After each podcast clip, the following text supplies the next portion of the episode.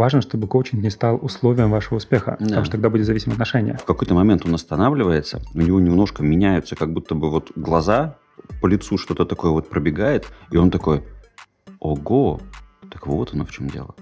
А я понятия не имею, в чем дело. Я смотрю на своего терапевта и говорю, знаете, мне кажется, ваша картина мира и трансляция ее на меня тормозит наш прогресс сессии. Обманывать коуча дело бессмысленное. И дорогое. И дорогое, да. Глупее только обманывать себя. История, что человек э, благодаря коучу заработал в три раза больше а, за два месяца, она абсолютно утопичная, потому что почему он тогда ушел от коуча, почему за следующие э, два месяца он не заработал еще в три раза больше. Как выбрать правильного коуча? Вот как ты отвечаешь на этот вопрос? Коучинг расшатывает воспитывает психику для того, чтобы человек пришел к своей цели. Отношения-то должны быть здесь как раз-таки на равных. То есть это не то, что вы пришли и, и вам вами руководят, и вам как раз-таки сейчас объяснят, о чем вам надо поговорить. Если у вас нет ничего, значит все.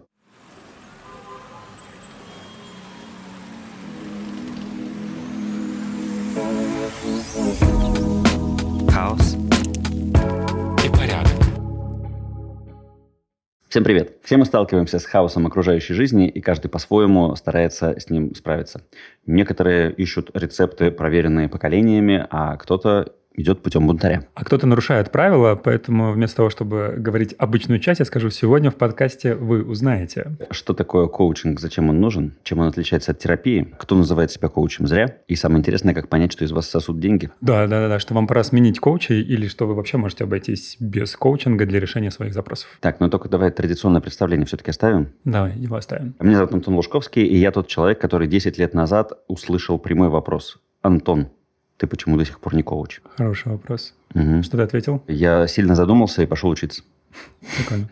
А, меня зовут Александр Лазовский, я тот человек, который имеет квалификацию MCC, мастер сертифицированный коуч. Это самая высокая квалификация в мире коучинга, в философии ICF, Международной Федерации коучинга. Теперь можем перейти к новостям. Давай.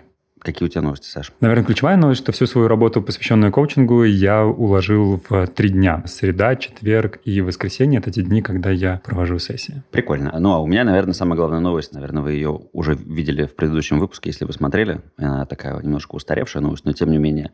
Я приехал в Петербург, и мы записываемся не удаленно, а наконец записываемся вживую.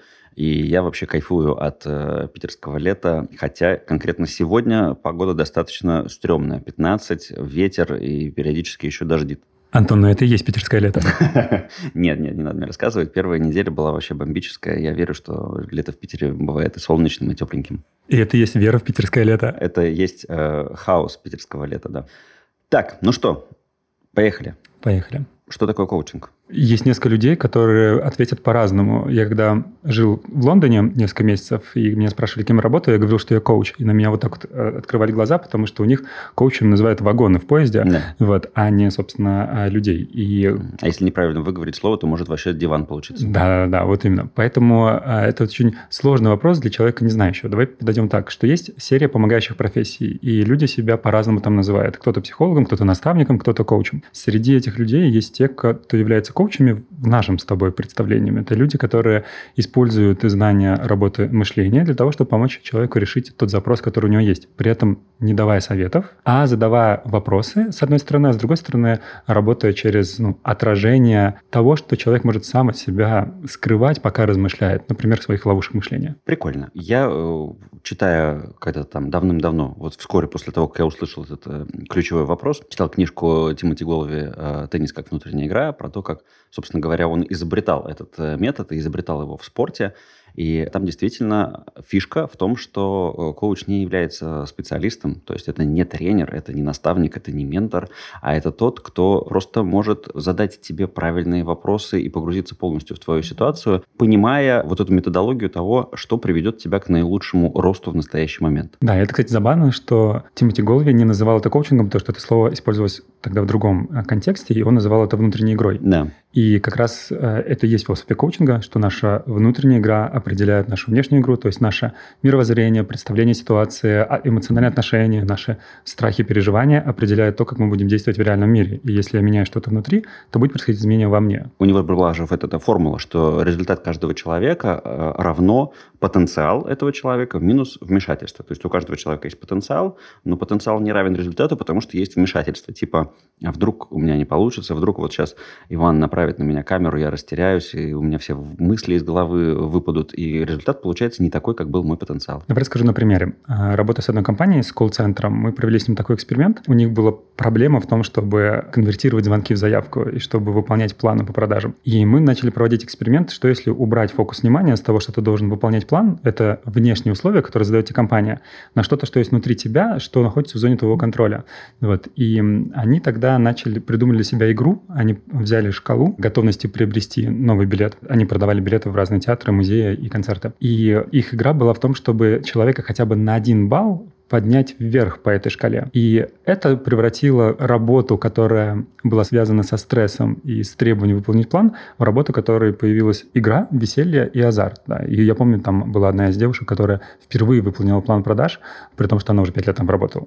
И за последние три года она впервые выполнила план продаж. Когда ко мне пришло руководство и сказала, что что вы сделали и как сделать так, чтобы это никогда не закончилось, вот, единственное, что могу их порекомендовать, это пойти учиться коучингу, чтобы самим также поддерживать вот эту вот атмосферу игры, которая выстроена том, что есть точки моего внутреннего влияния, на которые я могу повлиять, я чувствую, что могу на это повлиять, и это подключает тот самый потенциал и выбирает вмешательство. Очень круто. И вот э, действительно термин коучинг и вообще вот эта оформленная методология – это достаточно новая вещь, но ты мне сейчас напомнил про историю, которая была, мне кажется, еще в середине прошлого века. Я читал ее в каком-то то ли учебнике, то ли в каком-то похожем издании. Колл-центр, и там была другая проблема. Там люди, э, операторы колл-центра э, через две недели знали все, и им было адово скучно.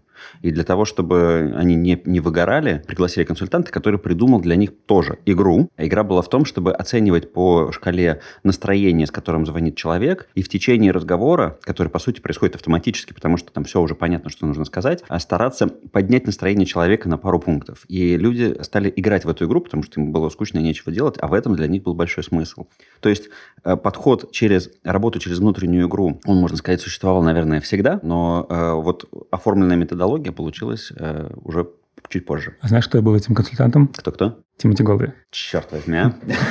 Как раз э, прочитав у него эту историю, на основе этой истории, когда в консультер, сказал, давайте попробуем так же. Я им рассказал эту историю, она их вдохновила, и мы пошли туда же. Вот. Но наверняка не только он это делал, но в целом это есть идея коучинга. Давай тогда обсудим, о чем коучинг не является, и кто себя называет коучем зря, по крайней мере, по нашему мнению. Я, как человек, который учился в институте коучинга, у нас с тобой разные школы, но подход mm-hmm. при этом, наверное, схожий. Я воспитан в строгом таком отношении к тому, что коуч – это человек, который не дает ни в коем случае советов и э, ни в коем случае не двигает за какой-то своей экспертизой. И в некотором смысле, чем меньше он разбирается в вопросе, с которым к нему пришел человек, тем лучше. Поэтому для меня люди, которые проводят коучинг какого-то направления и говорят, что они являются коучем в сфере, не знаю, там, финансов, э, роста эффективности или сна, они не являются коучами, потому что они скорее являются для меня а, там, наставниками, менторами, экспертами, которые знают какие-то штучки, и они делятся этими вещами. Но не факт, что они тебе подойдут. Я ни в коем случае не преуменьшаю их вклад, просто это разные подходы. Можно делать так, можно так. Интересно, что эти разные подходы и разный эффект делают. Одно из недавних исследований про то, как коучинг влияет на работу мозга, показало следующий результат. Было три группы людей. Одним людям просто напрямую говорили, что нужно делать. Такой, они называли называли это директивный коучинг, то есть то самое наставничество, говорят, что тебе нужно делать. А вторым людям проводили просто коуч-сессии, классические нашем с тобой понимание, когда люди спрашивают, когда людям что-то от, отражают, возвращают. И третий метод был такой, скорее, тренерский, где был какой-то микс. И количество инсайтов, то есть моментов, когда люди получили озарение, которое меняло их восприятие ситуации и давало им мотивацию к действиям, оно в два раза было больше внутри классического коучинга. Очень круто. Я вспоминаю одну из историй. Это было э, в первый, наверное, год моей практики. То есть я еще только начинал. И у меня был клиент, мы с ним сидели в кафе. Я вот прям помню, это было, наверное, какое-то зимнее еще даже время. Кафе называлось «Кусочек счастья».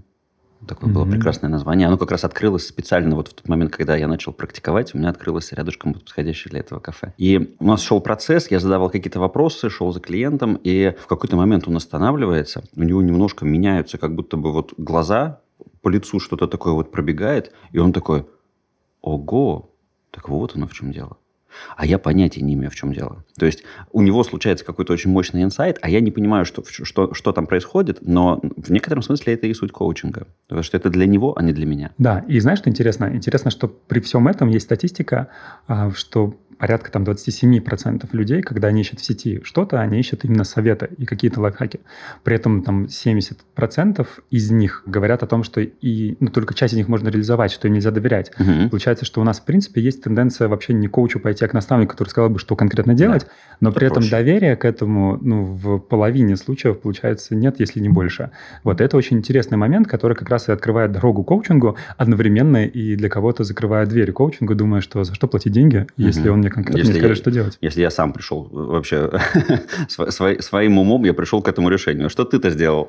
Хороший вопрос. Тогда и за что платить деньги? С какими запросами приходят на сессию? Слушай, запросы, конечно, бывают разные. Приходят люди с вопросом о каком-то кардинальном решении. Я люблю такие истории про, например, там, переход на новую работу или э, кардинальная какая-то смена деятельности, про повышение эффективности, про то, чтобы навести в конце концов порядок. И это на самом деле та вещь, э, наверное, которая объединяет мою практику коучинга с э, нашим подкастом, потому что я люблю помогать наводить людям порядок, то есть раскладывать кашу в голове по полочкам, как я это называю. А у тебя какие запросы? Наверное, если попытаться их обобщить, то в основном это экзистенциальные запросы.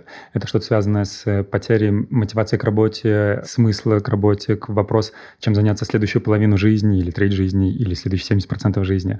Вопрос, связанный с э, бизнес-коучингом, с выходом на другие масштабы, другие горизонты. И третья категория – это запрос, связанный с состоянием, когда люди просто, просто чувствуют себя уставшими uh-huh. и не понимают, почему. И это, знаешь, такой переход из, когда людям нужен переход из тайм-менеджмента в ресурс-менеджмент, да. но они этого еще пока не осознают и находятся в этой идее, что нужно выше, быстрее, сильнее, а силы и желания уже нет. Слушай, мне кажется, что, кстати, про ресурс-менеджмент мы с тобой вот так вот только тему трогаем, да, но может нам целый выпуск про нее сделать? Давай, давай, это хорошая идея. Хорошая идея, потому что тайм-менеджмент более-менее понятная история, там все знают про слонов, лягушек э, и и что еще? И сыр.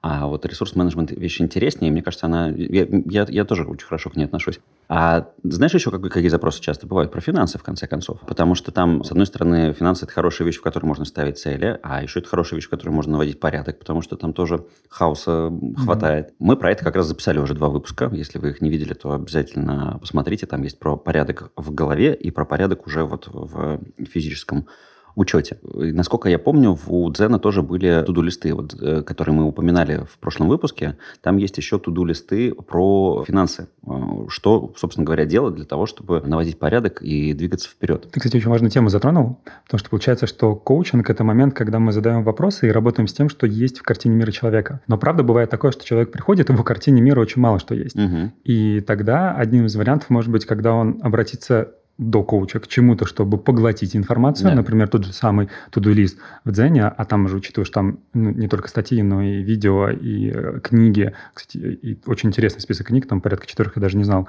угу. и много всего остального, и получается, что он, поглотив это, дальше возникнет вопрос, что с этим делать, и вот как раз можно прийти к коучу, чтобы понять, окей, а из этого пула информации, что точно про меня, да, что вот для меня сработает. И таким образом будет такой симбиоз, с одной стороны, поддерживающей среды в виде важной и уже выверенной информации, и коучинговое сопровождение, чтобы понять, а что конкретно мне делать с информацией, которую я поглотил. Да, прикольно, потому что мне вот в э, туду-листе э, Дзена по финансам э, понравился пункт про пассивный доход. То есть вот, как ты говоришь про картину мира, у человека может быть представление о том, что пассивный доход – это, наверное, правильно, но что значит «иди и сделай себе пассивный доход» – это непонятно, да, и в процессе коучинга тоже коуч не расскажет тебе, что тебе нужно делать. А в туду-листе там есть конкретные инструкции, советы, там разные форматы. Это и тексты, и видео, в общем, есть материал, который можно поглотить для того, чтобы двигаться вперед. Я признаю, что такого рода либо туду-листы, либо какие-то выжимки оттуда, книги и так далее, я иногда даю как домашнее задание, если клиент готов, и угу. он хочет что-то в виде домашнего задания,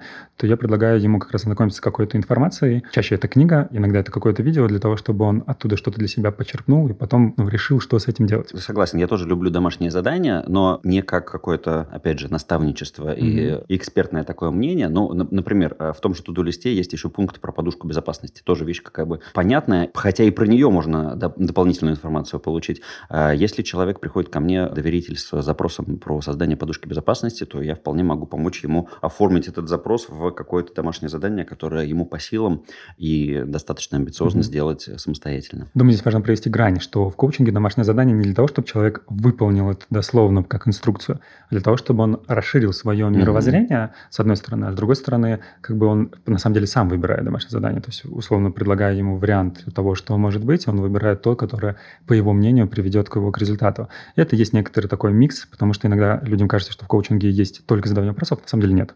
Там есть в моей школе, там, сколько у меня есть своя программа по коучингу, у нас есть свой язык, мы называем это вдохновляющий менторинг, угу. когда мы не говорим, что делать, а когда мы показываем воронка, вариантивность, что может быть. И клиент из-за того, что может быть, выбирает для себя, какой путь ему больше подойдет. Давай еще один распространенный вопрос сейчас затронем. А чем коучинг отличается от терапии?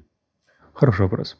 Мне нравится такая метафора. Единственное, что здесь надо понимать, что если нас слушают коллеги, психологи и коллеги-коучи, то любой наш ответ им может не понравиться, потому что у каждого своя картина мира. У коучинга есть порядка 50 известных мне направлений, у терапии порядка тысячи. Но если попробовать усреднить, я бы сказал так, что терапия, и в терапию люди идут для того, чтобы расшатанную психику устаканить, и травмы, которые были в прошлом, и которые мешают жить настоящим, чтобы их прожить, отпустить, интегрировать, да, и отпустить не значит избавиться, да, интегрировать, найти какой-то там ресурс и ощутить, что все, вот я есть целостная личность, да, я спокоен, я взрослый, психически здоровый человек. В коучинг приходит для того, чтобы текущую реальность, наоборот, расшатать для того, чтобы э, психически взрослый, здоровый человек, смотря на свою жизнь и говорящий, что мне не нравится, как она устроена, он расшатал свою психику, посмотрел туда, сюда, посмотрел в будущее, посмотрел в прошлое, посмотрел в настоящее и э, изменил свои убеждения, увидел свои страхи и пошел на риск, чтобы их преодолеть. И, соответственно, коучинг расшатывает психику для того, чтобы человек пришел к своей цели. Угу. И в этом для меня будет большая разница, что коучинг работает с целями, и он работает через расшатывание человека да. в хорошем смысле этого слова, но не выход из зоны комфорта, а просто расширение понимание, что есть твоя зона комфорта и куда ты хочешь заглянуть.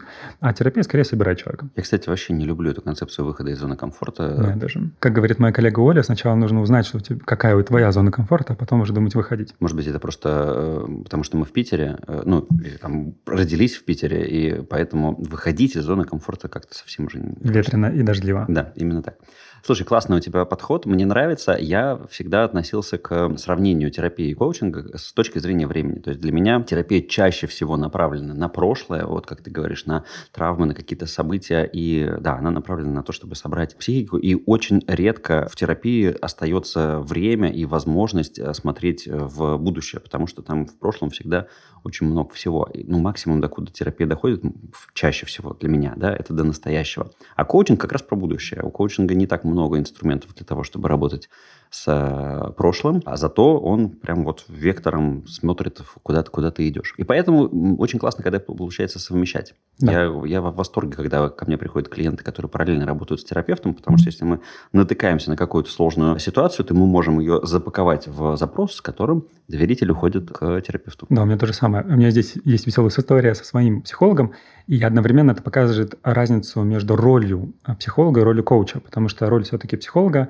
про него лучше ничего не знать, потому что во многом э, терапия э, работает через серию проекций, да, и вот эти вот серии проекций помогают увидеть в другом человеке ту самую взрослую личность, которая поможет тебе и скажет, это нормально, и ты выдохнешь. В коучинге не так. Коучинг про партнерство, и очень будет опасно, если внутри коучинга ваш коуч для вас будет представляться такой манной небесной супер мудрецом, скорее всего, тогда вы попадете в зависимые отношения, mm-hmm. коучинг про партнерские отношения.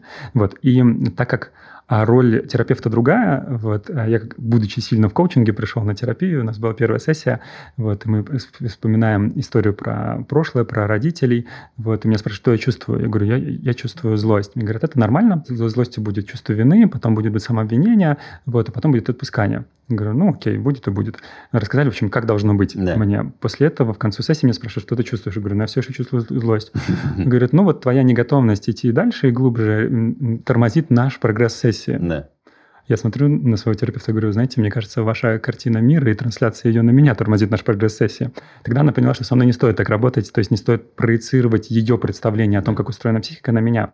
И это то, что есть в коучинге. По сути, коучинг – единственное место, где специалист не проецирует на вас какой-то подход психологический, которому вы должны соответствовать. Там нет истории про, например, транзактный анализ, что вы обязательно должны быть взрослым, а не да. родителем или ребенком. Да.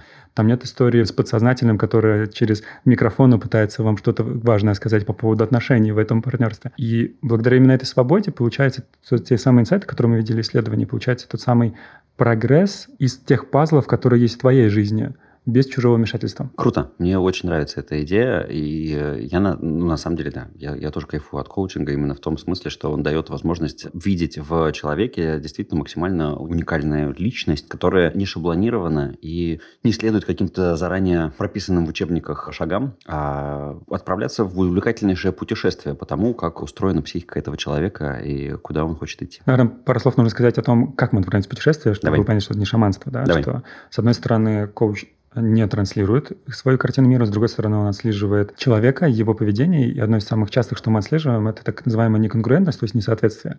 Например, когда человек говорит, что я очень хочу этой цели, да, и при этом у него тише голос, он весь сжимается, да, и мы это возвращаем, потому что часто мы что-то говорим, но не осознаем, что наше тело, например, противоречит тому, что мы говорим. У меня был один раз кейс, когда клиентка захотела больше времени проводить с сыном, пока он еще в подростковом возрасте, потому что он пойдет в институт и уйдет, да, и мы начали проверять на экологичность, а как сын на это реагирует, когда на вместо двух часов будет 10 часов с ним неделю проводить. Она сказала, что он уйдет из дома, потому что у него другие приоритеты. И это вот как раз то, что есть картинный мир у коуча, то есть кроме модели компетенции, где есть и слушание, и задавание вопросов, и исследование за целью, которую поставил клиент, есть еще тонкие моменты отслеживания того, насколько решения, которые принимает клиент, они вписываются реально в его картину мира, и насколько его внутренняя игра согласна с теми мыслями, которые он озвучивает. Да, то есть слова, которые произносит человек, это только один из э, уровней да, э, информации, которая идет. Там дальше есть и тело, и язык тела, и ощущения, и очень много всего интересного. Как выбрать правильного коуча? Вот как ты отвечаешь на этот вопрос? Выбирай меня и тебя. А на самом деле, я думаю, что есть классика, когда все приходят по рекомендациям, по крайней мере, ко мне большинство клиентов приходят по рекомендациям. Угу. И это самое классическое, когда люди приходят. Но я, честно говоря, никогда так не рекомендую выбирать. Потому что, когда ко мне приходят по рекомендациям, я говорю, хорошо, что вам меня порекомендовали, но вот вам пример моей сессии, чтобы увидели стилистику работы, потому что все коучи отличаются по духу, по стилю, важно, чтобы был общий вайб. В корпоративном, э, например, э, сегменте, когда я работаю, я вообще говорю, чтобы вы посмотрели минимум двух коучей и выбрали того, кто больше вам подходит. Это очень важно, потому что рекомендаций мало. Но кроме рекомендаций можно смотреть на некоторые, ну, условно, регалии. То есть, условно, если вы идете в какую-то федерацию общепризнанную, например, ICF, mm-hmm. она больше, чем в 100, 167, по-моему, на странах, там есть уровни квалификации. Э, коуч, который просто закончил обучение, коуч, который имеет ACC-сертификат, PCC-сертификат и MCC-сертификат. MCC, конечно, самый профессиональный, но, соответственно, и стоимость будет расти, чем выше идет коуч. А другой вариант, что есть и другие федерации. Есть Федерация Европейская Федерация коучинга, есть а, ICU Федерация, и каждая крупная федерация будет иметь свои градации, и она является, условно, гарантом профессионализма коуча. Угу.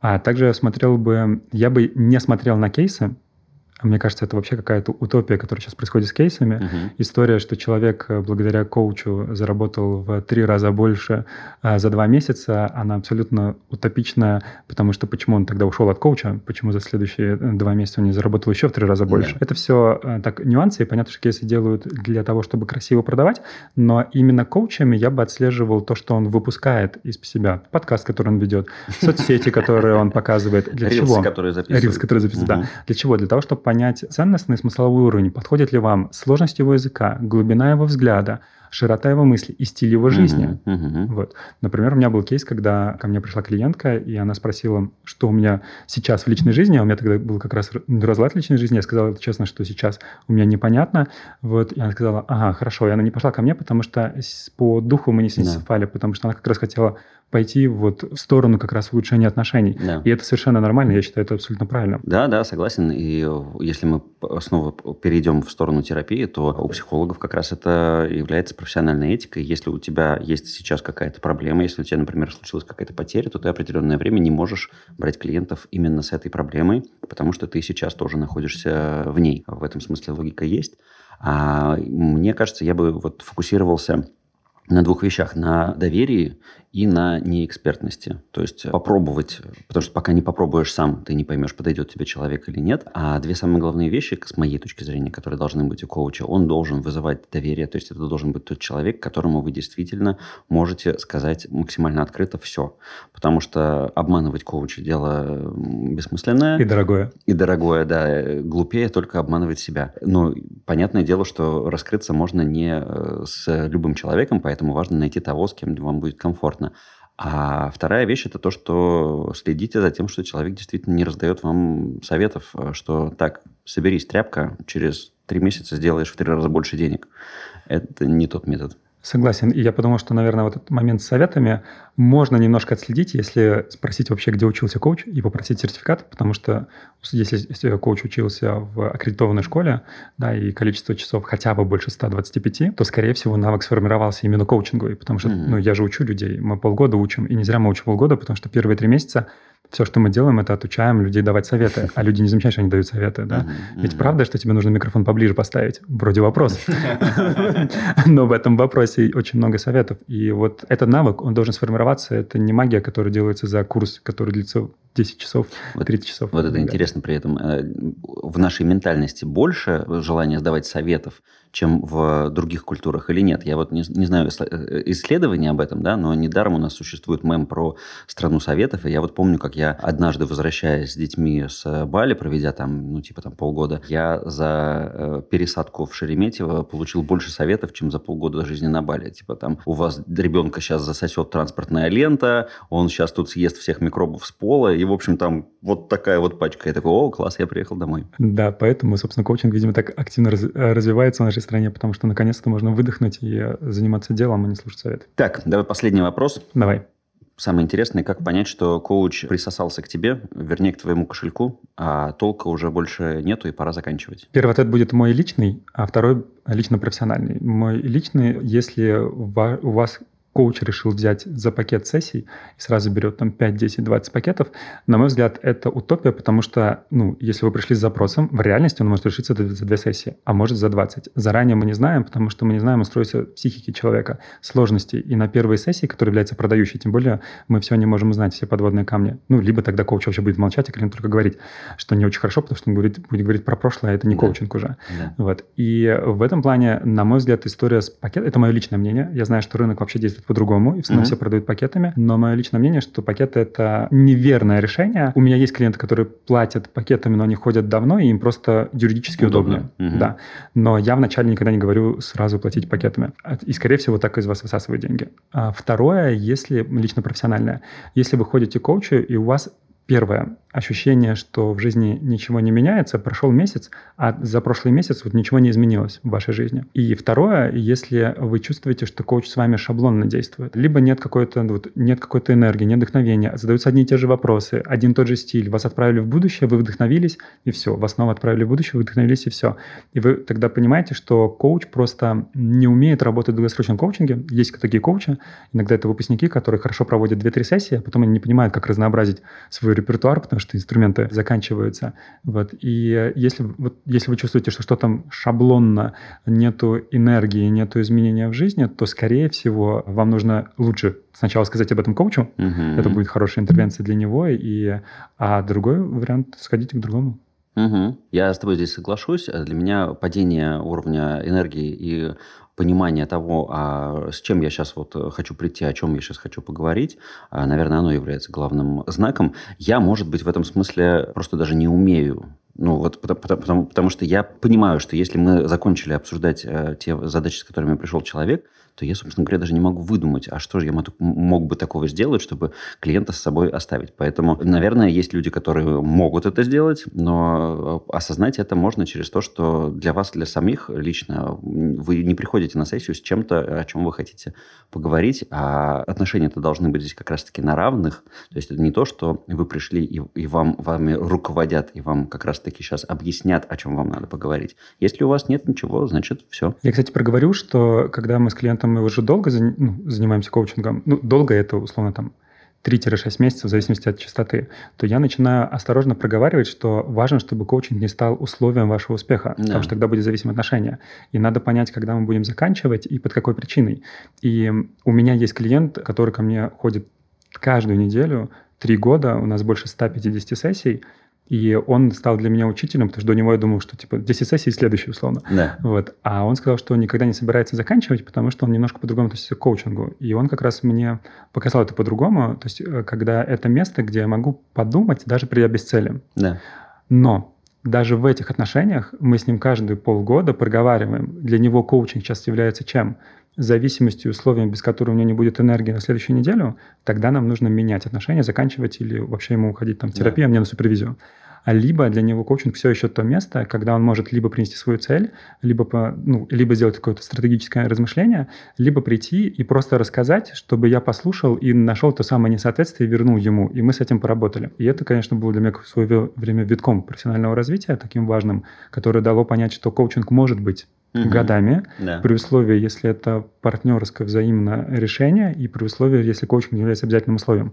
Так же, как и другой был кейс, когда я понимал, что я не готов работать с клиентом, я уходил с этим на супервизию, и потом с клиенту я предлагал прям завершить сессию. Тогда не получилось, он сказал, что мы так хорошо идем, поэтому сделал две сессии в неделю вместо одной. Это было моим личным, а, личным моим проработкой. Вот, но в итоге мы очень хорошо как раз закончили именно в партнерской истории, что как бы условно, что я вижу, что ты без меня справляешься, и нет смысла сюда приходить. Да. Зачем? А я сейчас вспомнил клиента, который в какой-то момент мы перешли с ним в то, что э, он приходил ко мне на, на, по, на по сути, э, пересборку целей на неделю. Да, да, да. да. И это был для него конкретный час и ресурсное место, где он мог распланировать неделю, об меня это все обстучать. И для него это был суперкомфортный формат. Но через какое-то время э, он, в общем, стал это делать самостоятельно. И получается, что он планировать неделю стал э, на более качественном уровне самостоятельно, уже без моей помощи. Да, абсолютно так. Так, на этом мы будем заканчивать разговор про коучинг. Дополнительные материалы по традиции, которые мы выкладываем в Телеграм-канале на следующий день после или через два дня. Ну, в четверг, да. Во Короче, вторник выходит четверг. Во вторник выходит mm-hmm. выпуск, в четверг в Телеграм-канале появляются дополнительные материалы. Там будет э, методика Grow. Это одна из основ коучинга. Собственно, ее можно посмотреть и даже самостоятельно прикинуть по ней какие-то свои движения, которые вы планируете. И... Если вы никогда не видели вообще коучинг изнутри, одно время услышать, другое дело увидеть внутренность коучинга, да, то а, мы выложим запись демонстрационной сессии, которую я вел с разбором этой самой сессии, чтобы наши слова, сказанные в теории, вы увидели, как это на практике воплощается. Подписывайтесь на наш канал, если вы еще этого не сделали, потому что у нас там по статистике почему-то вы больше смотрите видео, не подписавшись. Это странно. Смотрите нас на YouTube в видеоверсии, если вы слушаете нас а, аудио. Ставьте лайки, делитесь нашим подкастом, чтобы энтропии было поменьше, надо же как-то с ней бороться, и да пребудет с вами порядок. И помните, что мы с Антоном есть во всех социальных сетях, Инстаграм, ВК, Фейсбук и все остальное, что можно придумать, и будем рады видеть вас среди подписчиков там. И пусть в вашей жизни все равно остается немножко хаос.